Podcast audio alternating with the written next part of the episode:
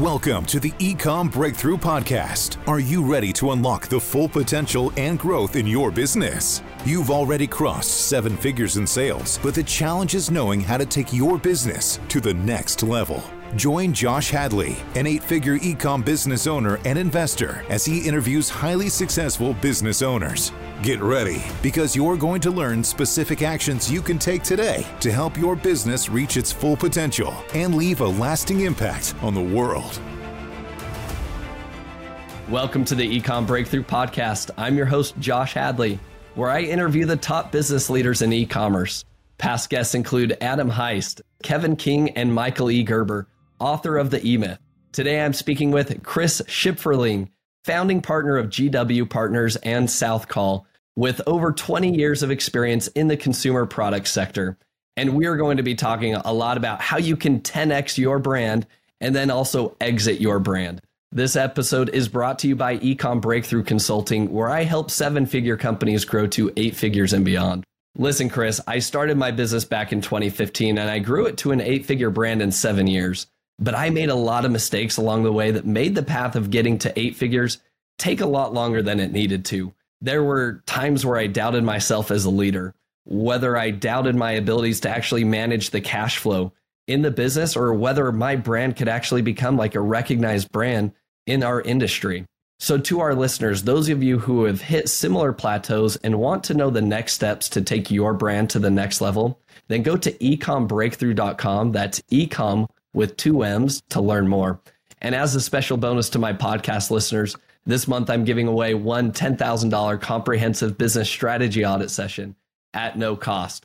All you need to do is email me at josh@ecombreakthrough.com and in your subject line say strategy audit. And then plead your case as to why I should choose you and your business to work with for this month. And if you don't win this month, don't worry, you'll be entered to win for future months to come. But today I am excited to introduce you all to Chris.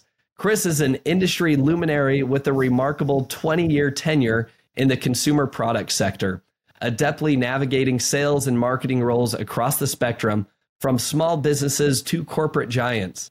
As a founding partner of South Col, he's played a pivotal role in shaping the e-commerce consumer products landscape through strategic investments. Joining GW Partners in 2018, Chris brought his wealth of experience to the team, previously having run his own consultancy, where he crafted and executed digital strategies for business owners. Today, his passion lies in guiding founder owners to achieve their goals, leveraging his profound understanding of the consumer products arena and his expertise in digital strategy and e-commerce to drive unparalleled growth and success. And with that being said, we're going to give credit to ChatGPT for creating that intro for Chris. I would like to say that, Chris, wow, you're just a master copywriter of your bio here. So good. You already spilled the beans. I did. I'm really good at prompts. That's what I'm really good at. I'm a super creative prompt writer, man. I love it. Well, yeah, Chris, welcome to the show. Yeah, thanks, Josh. Appreciate it, man. Thank you so much. First time on, and I'm really excited. Yeah, Chris, super excited to dive in. You truly do have a wealth of knowledge, right? 20 years of experience in the consumer products industry. You've helped brands exit their businesses. You've helped, provide consulting services to actually grow businesses to a point of where they're actually ready to be sold. And so I love that you've kind of gone, you've seen the full spectrum of e-commerce brands. So Chris, one thing I want to just kind of start the conversation off with is, what do you see going on in the market right now? There's been news of bankruptcies with some of the Amazon aggregators. What's going on in the industry? Yeah, I mean, look, it's a little bit, and I'm not going to sit here and say, oh, well, there's no told you so. There's no, hey, we said this, we said that. Look, when we first saw the run up of aggregators, we thought, OK, nothing's new under the sun. There's aggregation that occurs in a lot of different sectors and different cycles in the past and M&A cycles. United Rentals is probably one of the best aggregators that's ever existed. They've been gobbling up all types of local businesses for the past almost 25 to 30 years and set aside cash every year to acquire. And so we thought, OK, this is going to be interesting.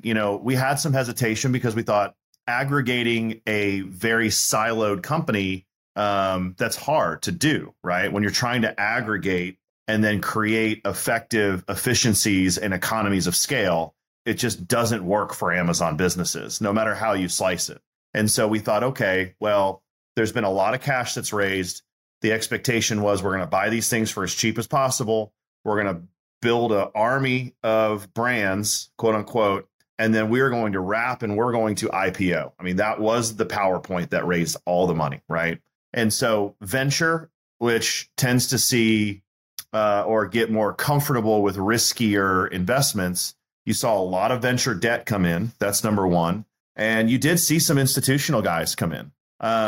You know, they drank, I wouldn't say they drank the Kool-Aid. I mean, look, consumer products had a massive run up. Our entire economy flipped on its head. We were always 2/3 service and 1/3 consumer. And we became a 2/3 consumer economy and a 1/3 service because of COVID, right? Because of the pandemic. And so, you know, a lot of big institutional minds were going, this is here to stay. Like, you know, McKinsey came out with that report that everyone shared showing that, hey, the compound effect of this over the course of, specifically with e-commerce, over the course of the next 10 years, you know, we've grown 7 years in, 3 months, basically. So there were a lot of these bullet points. People kind of all, again, I don't want to say drank the Kool-Aid because that's a negative way of saying it, but a lot of folks rode the wave. And because of that, you had a lot of people going, it's a lot of copycats, basically. Hey, if they can do it, I can do it. I can do it better. And I can do it better. And then you had 100 voices all screaming, I can do it better. And in the process, you actually flip the PowerPoint on its head because the whole idea was to buy for here and sell for here. And you were buying for here and now you're liquidating here. And so you've effectively had a complete cycle shift away from the original concept. And now it's just moving into a very normalized view of where consumer products is right now. And then when you get very granular and you look at Amazon in particular, you go, well, this is where it really was pre-pandemic. We're kind of back to where we were. You want to sell your Amazon business almost no matter the size, unless you are huge. We'll get to that in a moment because you've got real market share. You've got real critical mass. You're selling for a 3 to 4 multiple all day long, man. And now, unfortunately, if you've reached a specific size, your buyer pool has actually skinnied up significantly. And so if you're a $1, $2, $3 million business up to $5 million, you can still utilize the SBA loan. You know, there's some really great guys even in the e-com space that are doing that. You know, one guy, his name is Steven Spear. He's been doing this for years and years and years. And he's still helping, e-com brands, and buyers find e-com brands, but it's just cycled back to where it was before. So the state of the market is you've got to now really think about your company in a much different way. You've got to really, if you want to exit the business, and let's just take the exit piece out, but you really want to capitalize and become a brand that, is going to have real sustainability. You got to start looking at a lot of other things. And that's acquisition channels and it's sales channels. And that is not an easy. It's very easy to say. It's actually quite easy to put on paper, just kind of like the aggregator model. Much, much, much different thing to execute. And to be very frank, there are a lot of folks who can succeed on Amazon that fail to succeed outside of Amazon. It's not an easy route. Interesting. Well, and I think that's what I would love to dive into is, what is it that, brands could consider getting into if it's outside of Amazon? And also, as you talked about how the buyer pool for these businesses is shrinking. So a couple questions I want to ask you is, A, what makes a brand more attractive to the limited pool of buyers that are there?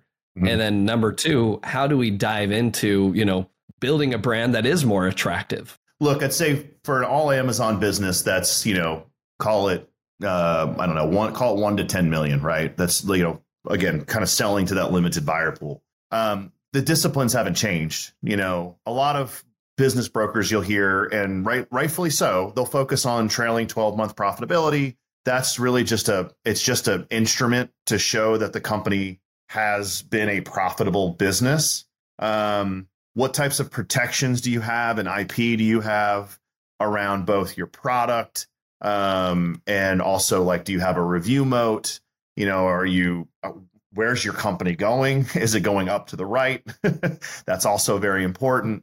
And then, of course, it's just really about, okay, I'm buying this. Where am I taking it, right? And so the attractiveness of that, which is, hey, look, if you're just a really good cash flowing company, okay, great. Well, I know I'm buying something that I could probably bolt on a few other products to. I can continue to launch new product. I heard, Adam Heist was on your podcast. I love Adam. Yeah. And, he just said it the other day in one of his videos, when you're just purely selling on Amazon, man, it's like an ice cube, like it's constantly melting. And so if you look at it and go, okay, well, this is something I can consistently launch new products. Okay. That's a good discipline. That's a good discipline for me to invest in.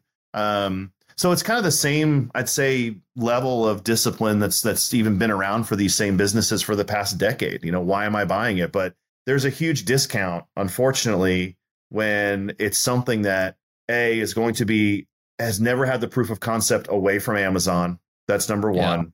Yeah. Doesn't have heavy product protection. And what I mean by that is real product roadmap, real design or utility patents on the product itself.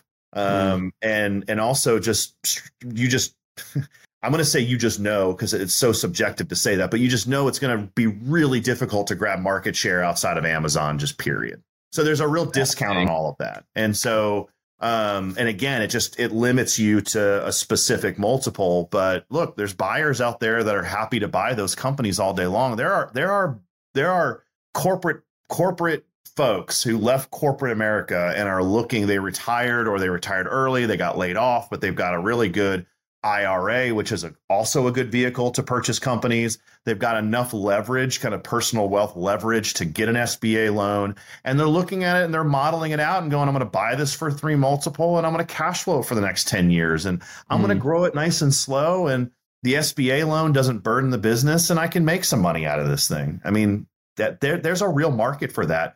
But it does play into my point. It's just a skinny amount it's just a limited buyer pool. That's it. Fascinating. You mentioned, Adam Heist's comment that, your products on Amazon are kind of like a melting ice cube. I think that that's an important thing for a lot of our brand owners to understand. And why is that, Chris? Why is that statement true that you launch a product on Amazon and it's essentially a melting ice cube? And what do you see? How does that play into, trying to build a brand on Amazon that's only focused on Amazon? Yeah, I mean, look, it's very parallel to the product development process. Every product development process and every textbook that you've ever read about PD or NPD has a bell curve to it, right? And that's essentially a melting ice cube, right? And so the principle is fairly identical. Where I believe it tends to play out faster on Amazon is because majority of the products that are sold are not brand driven. And they're driven more or less to resolve for white space and less to resolve for a problem, which is typically what brings sustainability of an actual product that also plays into my brand story and my brand narrative and makes something super sticky for a guy like you and I to go back and buy over and over and over again. Right. I think that plays a bigger role where, again, you're just kind of going, and we've all listened to the same content. And by the way, it's great content. Like it's great for people who just want to do this, right? Which is, here's the trick. You go to Helium 10, identify these keywords that are not, go to Google, find the keyword trends that are now at, it's like finding an altcoin, man.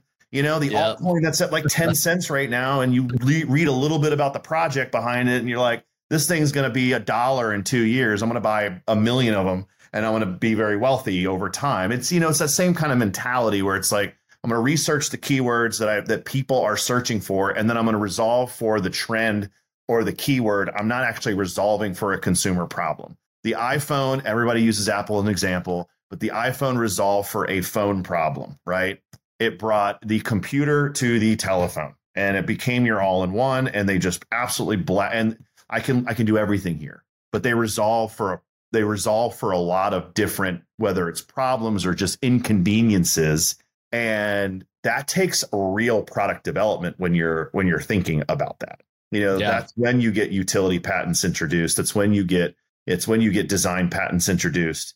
And I'd say the other way to not be a melting ice cube, we'll get into this later, is I've got a lot of activity away from Amazon that's driving people to Amazon.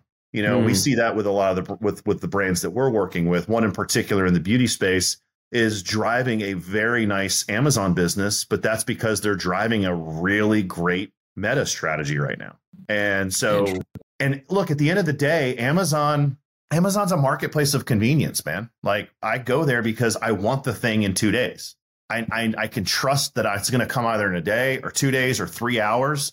And I just would rather order there than on their Shopify website. Although there's things that are happening in the Shopify world that are making it way more friendlier. Like, Shopify is moving to one-page cart here very shortly, which is very different than what they've had in the past. Shop has made it easy. And then, of course, you know, they're getting Shopify, BigCommerce, and these platforms are working with 3PLs to try and become much more friendlier when it comes to getting product a lot faster, et cetera. But you get my point. So yeah, but that's why it becomes a melting ice cube. So you're just stuck in a place where it's fine. This is not a bad methodology, by the way. Like, there's no good or bad here. It's just the result is very different, right? When I'm just constantly launching new products, but they're going really well and I'm cash flowing a lot of money. Great, man.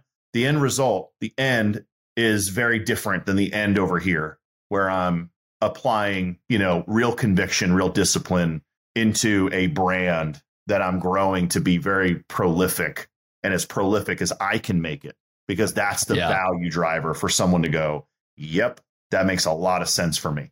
I love that. And I think that our listeners, want that, right? I think all of us deep down, we want to have that, you know, house name brand, right? That people, you know, actually care about, because you're right. On Amazon, half the people never even know who they're purchasing from. And most of the time they just think they're buying it from Amazon. I can't tell you the number of people that buy our products. They get it and they see a picture of our family on the insert card, right?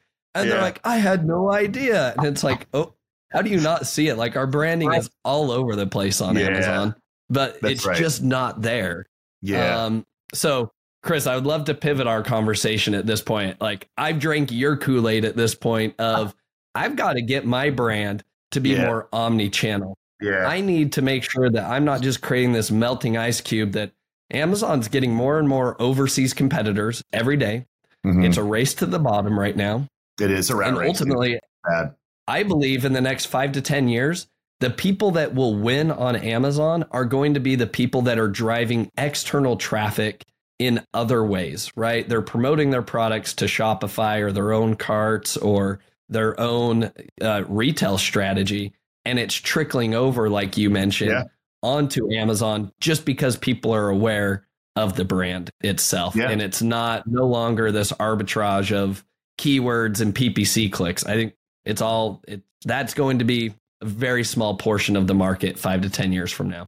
So, well, yeah, totally. I guess that's my question for you, Chris. Yeah, you know, I mean, look, if a brand owner, how do we scale? It's you got several days.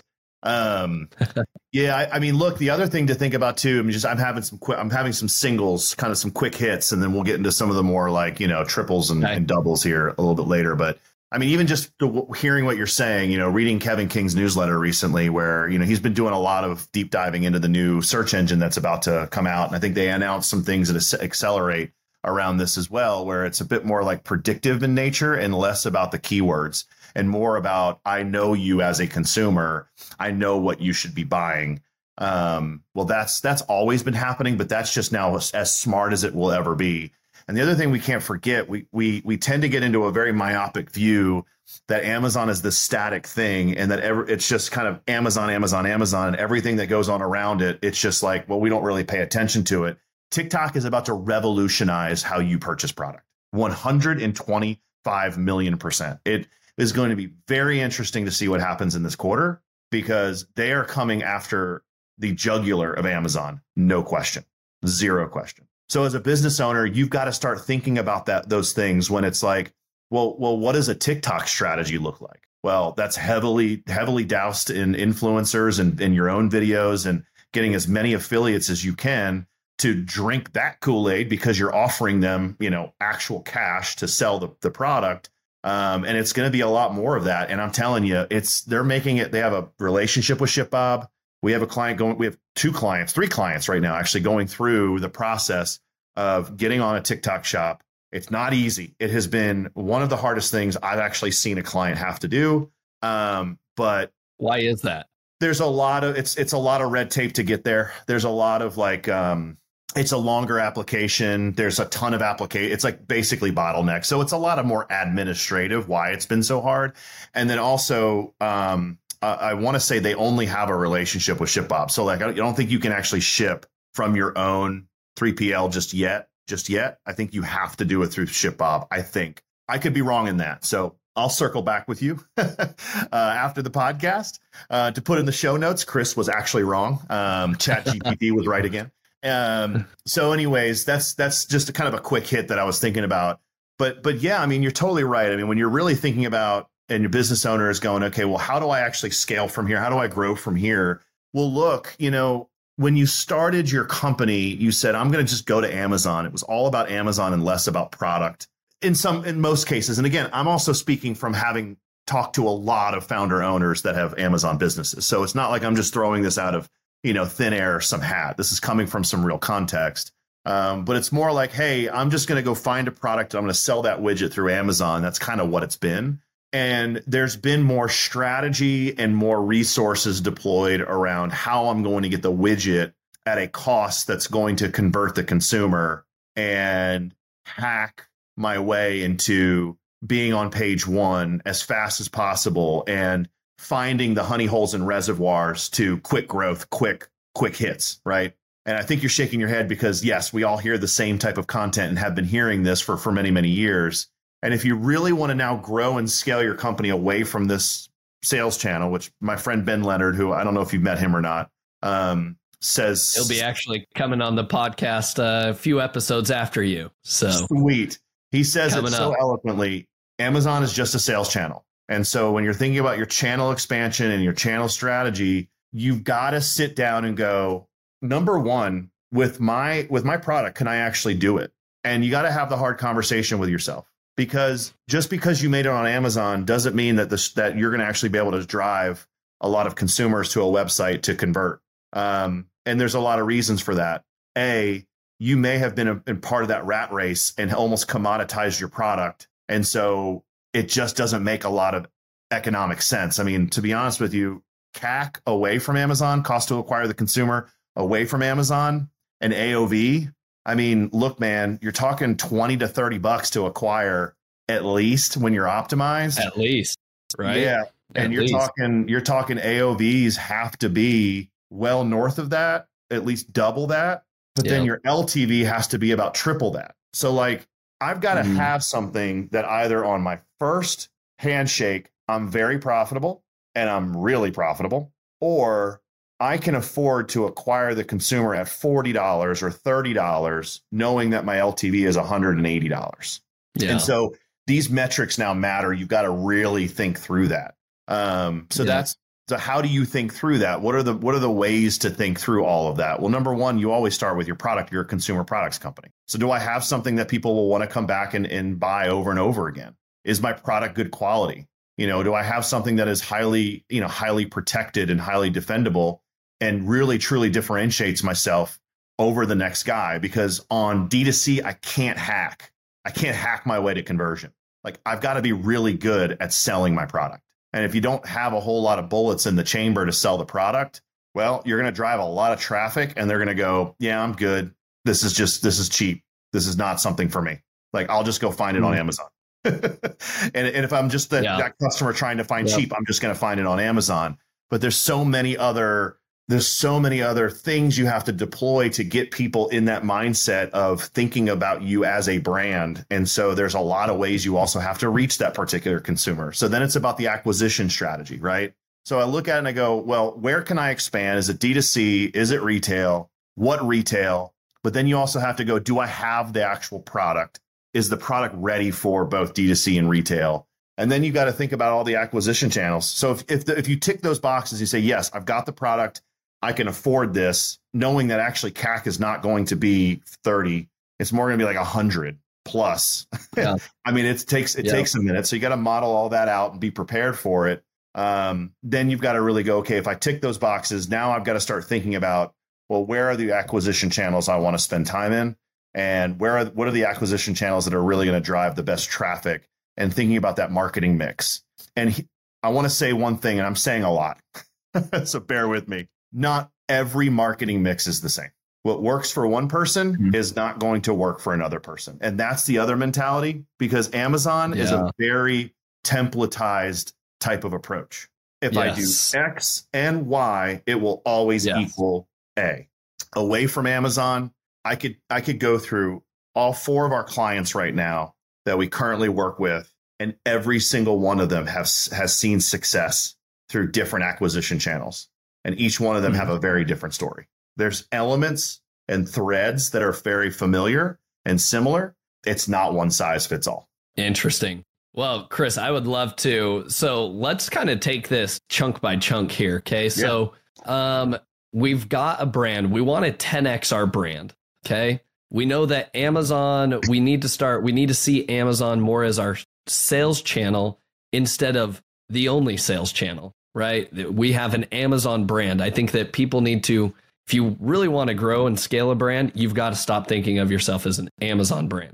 So then you have to start thinking like, okay, what are other channels that I could get my product distributed or sold to, right? So you mentioned TikTok Shop, you've got Walmart, you've got Etsy, and then now you've got Temu and Shein and some of those other guys, right? So those would be like kind of third-party marketplaces. Then you've got your own D2C website, whether it be WooCommerce, Shopify. Okay, D2C, that's where your customer acquisition cost, that CAC is going to be pretty darn high, $100 just to bring somebody in. And then secondly, or lastly, I guess you've got retail, right? Wholesaling your product into retail stores. And so, Chris, I guess the question would be, you've got a successful Amazon seller, we'll say, okay, they've hit the 7 figures on Amazon.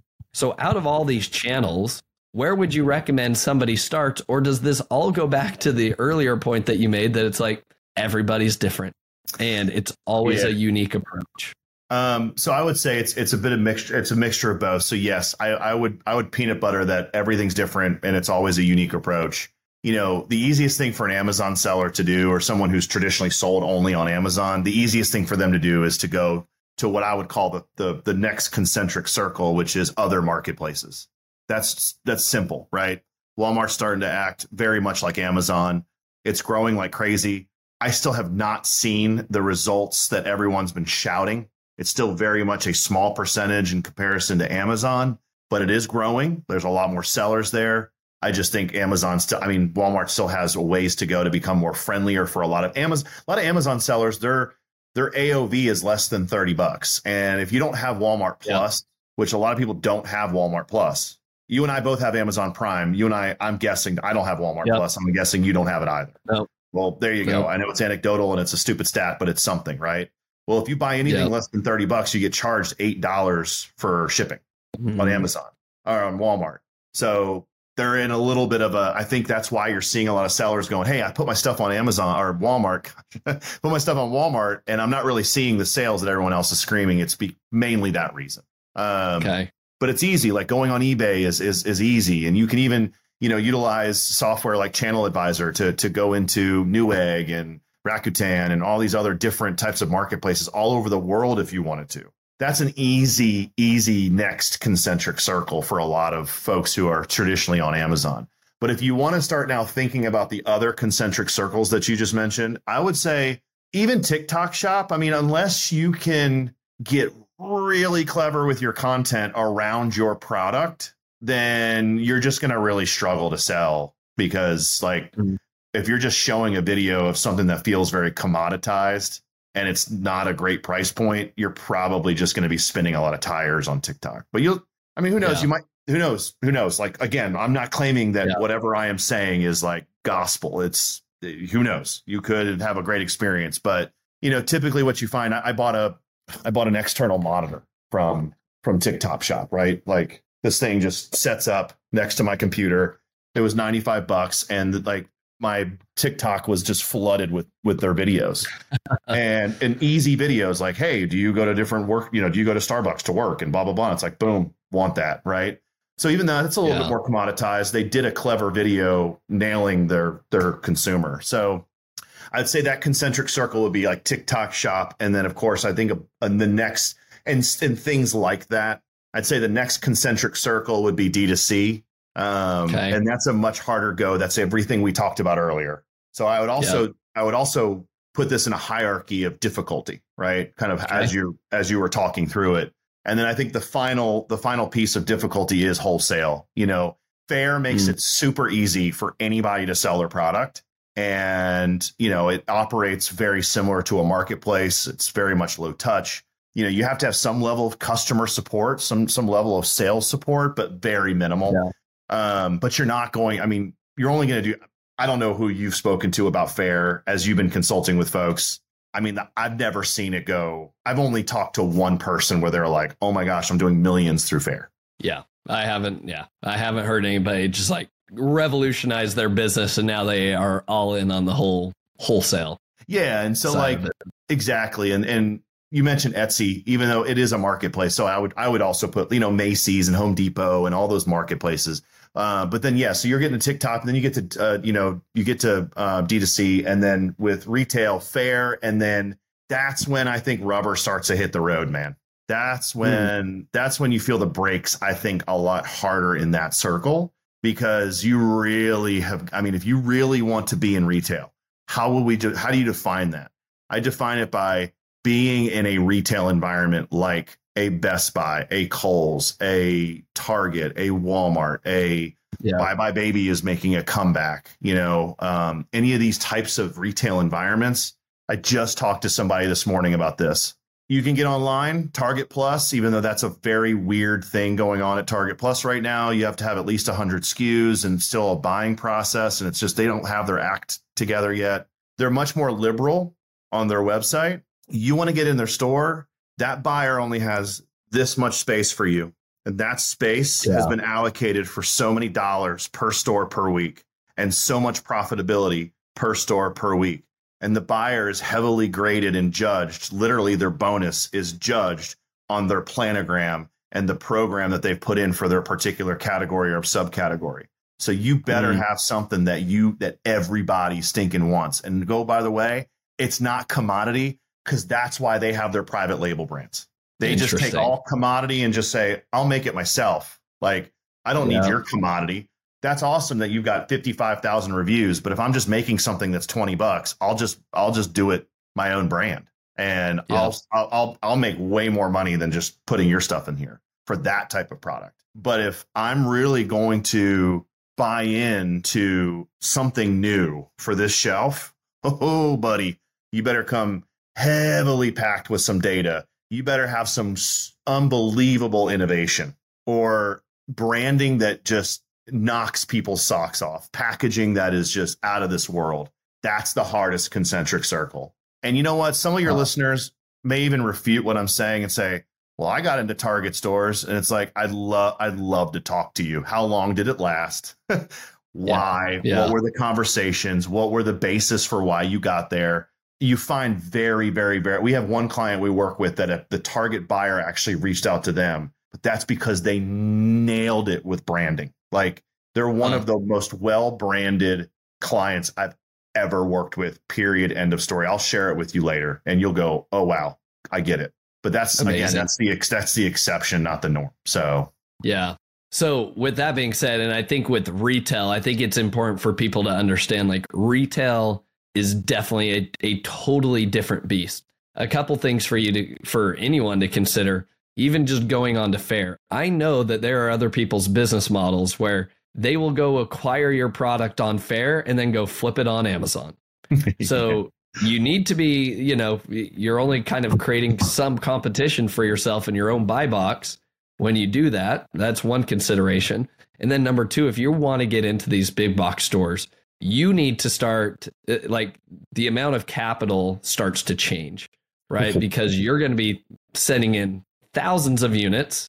You have to upfront all the inventory. And then guess what? If it doesn't sell, you eat all of that inventory back, right? Because this retail game is not an easy, hey, once I get in, you know, the coast is clear. It's, you've got to be paying, you know, for slotting fees, which means where is that my product being located? Is it on the bottom shelf or am I sitting in the prime spot in the middle? You're paying for that. Yeah, 100%. Just like you pay for Amazon ads. If you want to show up top of the page, it's more expensive. That's right.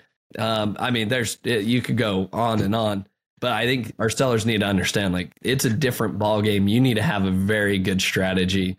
You do. Like we've all learned about Amazon, you've got to invest all that same amount of time, or even better, partner with somebody like yourself that's kind of been there, done that, and has the who's, right, that know how to get things done. Yep, that's right. So I agree with everything you said. I mean, look, bottom line, it takes, this is on average. So again, this is just average, 3 years to get profitable in retail and expect 0.5 ROAS year one.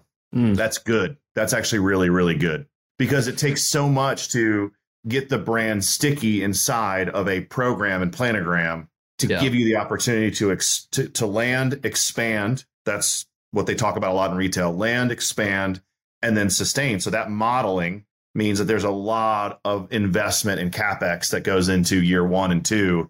And then in year 3, you start to feel the relief. And then year 4, 5. Yeah, I mean, dude, you're adding so much more. At that point, you're a prolific company. Yeah. And, you know, you don't have to do as much to drive the consumer to the store.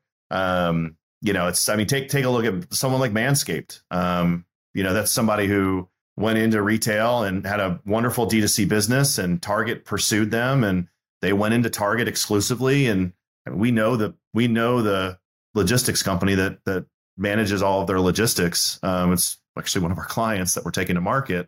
And the law of average is very real. We'll leave it there. It's even if you've become somewhat of a strong brand on Amazon, let's just say it's Amazon, and you go, because there have been brands that have gone from Amazon to to retail. Again, we pick on them. There's only about 3 that have actually done it really successfully. But you know, even with someone that's been a prolific, people know who they are, going into retail is still, there's so much you nailed it, dude. You nailed it with the slotting fees, and you nailed it. Just, there's so much program and return percentage, and, you know, about upfront, you upfront everything, and it's 90-day terms. Yeah. Like, so I'm buying the product. You're not getting paid forever. Yeah. You're not, typically you're not getting paid for 6 months. From the time that I put the order in with the factory, I've got to hold that cash flow for 6 months. So that's honestly where great ABLs come in, and short-term, you know, PO factoring, it plays a really good role with brands that are just new to retail.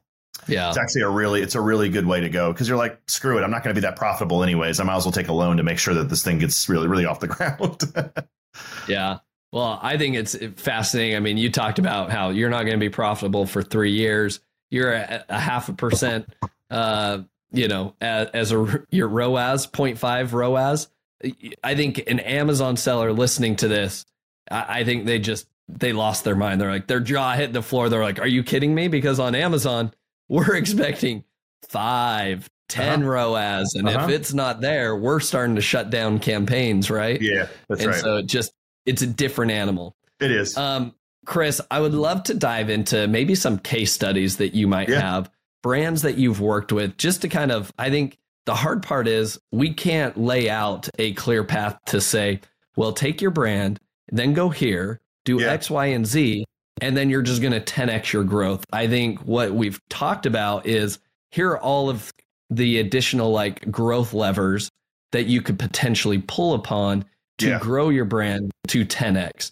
But it's going to require some testing. And I think that's the most important thing you need to do, is always be testing different offers, different marketplaces, D2C, even experiment with some retail to see what gets you going. So, Chris, I would love to hear what you've seen other brands succeed with, fail at. How do they pivot? Yeah, I mean, look, it's a lot of what we discussed. I mean, you got to start somewhere. And I think a lot of the frustration and tension comes in when you and I are having this discussion and someone hears it and they go, well, I want to be that concentric circle, that final concentric circle tomorrow. And it's like, no, man, that takes a long time. And it's really, it's building blocks. It's building on other things, on other things, on other things. And again, it goes back to what we said earlier. Both directions or paths are not wrong or right. They just have different results, and the end looks very different. And so if you want to choose this path to, I really want to 10X, I want to grow, I want to be more prolific, I want to have channel expansion and diverse channels and diverse acquisition channels, I want to start owning my own data, and eventually I'd love to get into retail and be an extremely valuable asset to a strategic who goes, holy cow, like, I have to buy you. That's the other side. This is a very minute point, but everybody who's in retail, in, you know, actual retail shelves, everybody's reading the data, the IRI, the FDMX, the Nielsen data, and they're seeing week by week who's starting to gain actual market share. And that's where corporate strategics, that's all they're doing. And if you're eating someone's lunch in a category, that's where you sell for, you know, who is the Amazon brand, the beauty brand that sold to Church and Dwight? Cosmetics company. Was it? I don't know. But you have native deodorant sold. You have Zesty Paws, right? There's a third, and it'll come to me later. It was but they sold for like, oh gosh, $650 million. But again, it's because they moved out. They have the concentric circles, and they found themselves in an extremely valuable spot to Church and Dwight, who's a huge private equity fund that buys and holds, to be frank, all these consumer product brands. And so what do I say to somebody who's like, I want to do this and I want to kind of go, look, you highlighted a lot of things. I think it is first off, you got to have a plan, man. I don't know how else to say it, right? You got to put together a plan. You got to put together a business plan. Where am I going to go first? How am I going to fund these things? Like I said, there's what I would call singles and doubles and triples and then home runs. And there's a lot of singles when you've been an Amazon brand because you've got the domain expertise to go into other marketplaces and crush. But there's a ceiling, right? But in aggregate, it can actually bring some decent cash flow to your company to then fund the next level of growth, which is typically direct to consumer. But you got to have a very good, solid, thorough plan on how am I going to achieve direct to consumer? We talked about it earlier. Can I afford the CAC? Do I have the product and product development to actually achieve what I want to achieve out of growth for this particular channel? What are the acquisition channels I'm going to test, right? You know, a big thing that's occurring right now is customers selling your product, consumers selling your product, UGC, OGC, I call it owner-generated content, where the owner is kind of the face of the brand, user-generated content. They're actually the ones selling the product on your behalf. You know, that's a big thing right now, and that's actually doing really well. Well, 5 years ago, that wasn't a thing. So following trend, testing the trend for your brand, to your point, taking, you know, 10% of your budget and applying it to just pure, I mean, this is best practices for Meta. You always have 10% of your budget where you're using and just testing different method, testing different offers, landing pages. That's something that you're not used to with Amazon. Landing pages are everything. You know, deploying different potential strategies. Take Cole & Broom, for instance. They grew exponentially because they created a very sophisticated quiz. They drove all of their acquisition, paid traffic to this quiz. They went, you know, consumer goes to the quiz, and at the end you get hit with a drip campaign of 8 different emails, and they saw their conversion go up almost like 300% just by deploying this as a strategy. Does that work for everybody? No, it doesn't. So let's go back to your point. Like, what's my plan? What's the acquisition channels? How am I testing? And then also, I'm now going to layer in the reason why I'm going to believe that I've got what I would consider a really good plan is because now I've also brought in these experts to help me. And I brought in these people who done that, built the t-shirt, etc. So what you asked for case study, this is where we've seen success. We've seen this with success with our clients. You know, we have one client that's in the custom rug business. In order for them to scale and grow, 2 things. Had to get the operations perfect. Spent 2 years doing that. Started getting actual strategic bids from like real, which I can't say on the podcast, but real strategic, big players. And it's now ready to actually 10X. And we have worked with them. The new director of marketing came from Big Green Egg. Worked in the automotive industry, big mind, big thinker, we're talking to him today at 2:00. I mean, just incredible strategy for now taking the brand from 10 million to 35, 40 million. The operations can handle it. So they've got the operational leverage now, and you're putting the right people in place just to absolutely go bananas. And so, yeah, I'm rambling, dude, because I could talk about this for days and days and days.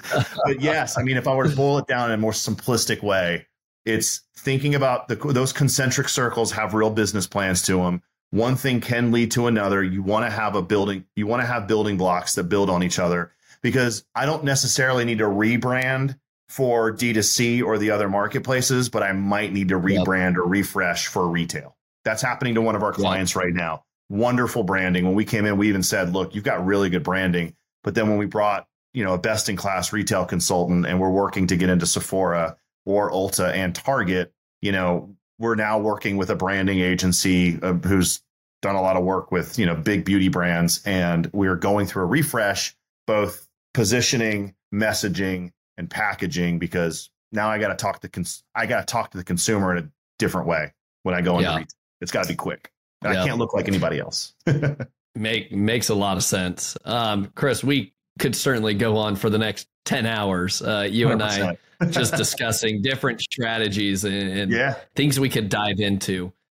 So Chris, I'm going to wrap things up here and then let you kind of add on anything you think I forgot. But I love to leave the audience with 3 actionable takeaways from each episode. So here are the 3 that I've kind of noted.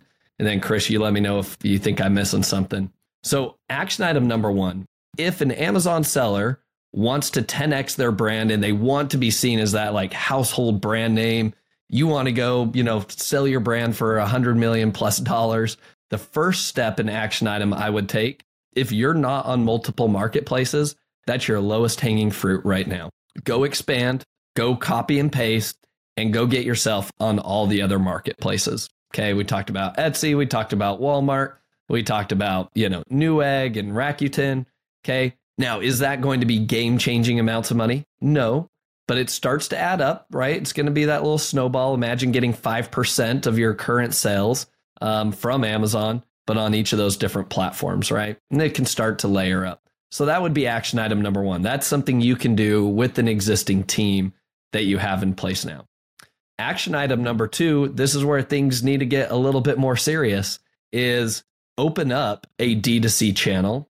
And I would also kind of correlate, maybe TikTok Shop in this as well, where you kind of start experimenting with influencers, affiliates that are going to drive traffic to if they're on TikTok, then it's going to be to your TikTok Shop. If it's off of TikTok, then you're going to be driving it to your D2C website. Yeah, that's right. And I think at the end of the day, you just need to see this as I'm going to throw a bunch of crap at the wall and I'm going to see what, if anything, I can get to stick.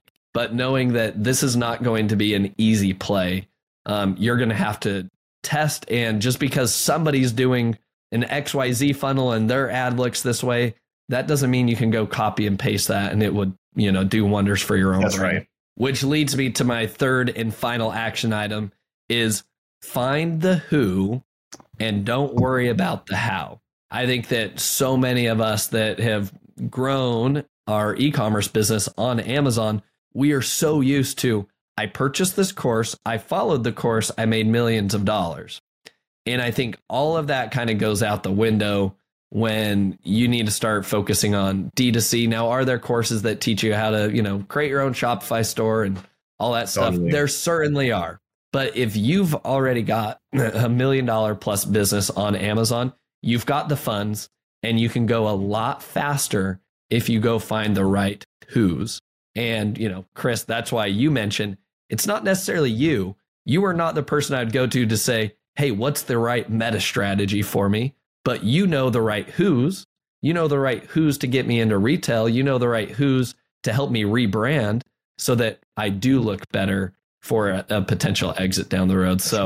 That's right. Chris, anything else you would add to that? No, I think you nailed it. The only thing I would probably add is on action step number 2, there are really great BI tools and attribution tools that help you keep discipline and guardrails in your spend. So you can do what they call agile testing, which is, it's a little bit like kind of carpet bombing, but it's lots of testing, stop and analyze. Lots of testing, stop, analyze. And then I also, to that point, find someone who's actually, it's going to be a big word, so I don't want to be interpreted like this is a super expensive. You can find someone on an hourly basis, a good data scientist who can actually read your data from these acquisition channels and with this attribution tools, and can tell you what is your data saying to you. We do a lot of that with our clients, and they obviously find that to be not only valuable, but they appreciate that. Yeah. Awesome. Great insights. Chris, this has been an amazing conversation. Agreed. As we wrap it all up here, I've got to ask you my three final questions that I like to ask every guest. So the first one is, what is the most influential book that you've read and why?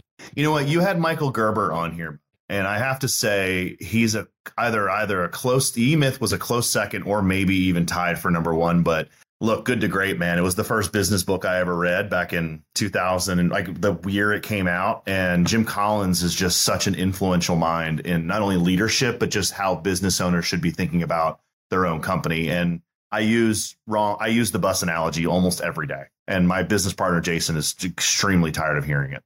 But I get the right people on the bus and the wrong people off. Right people, right seats.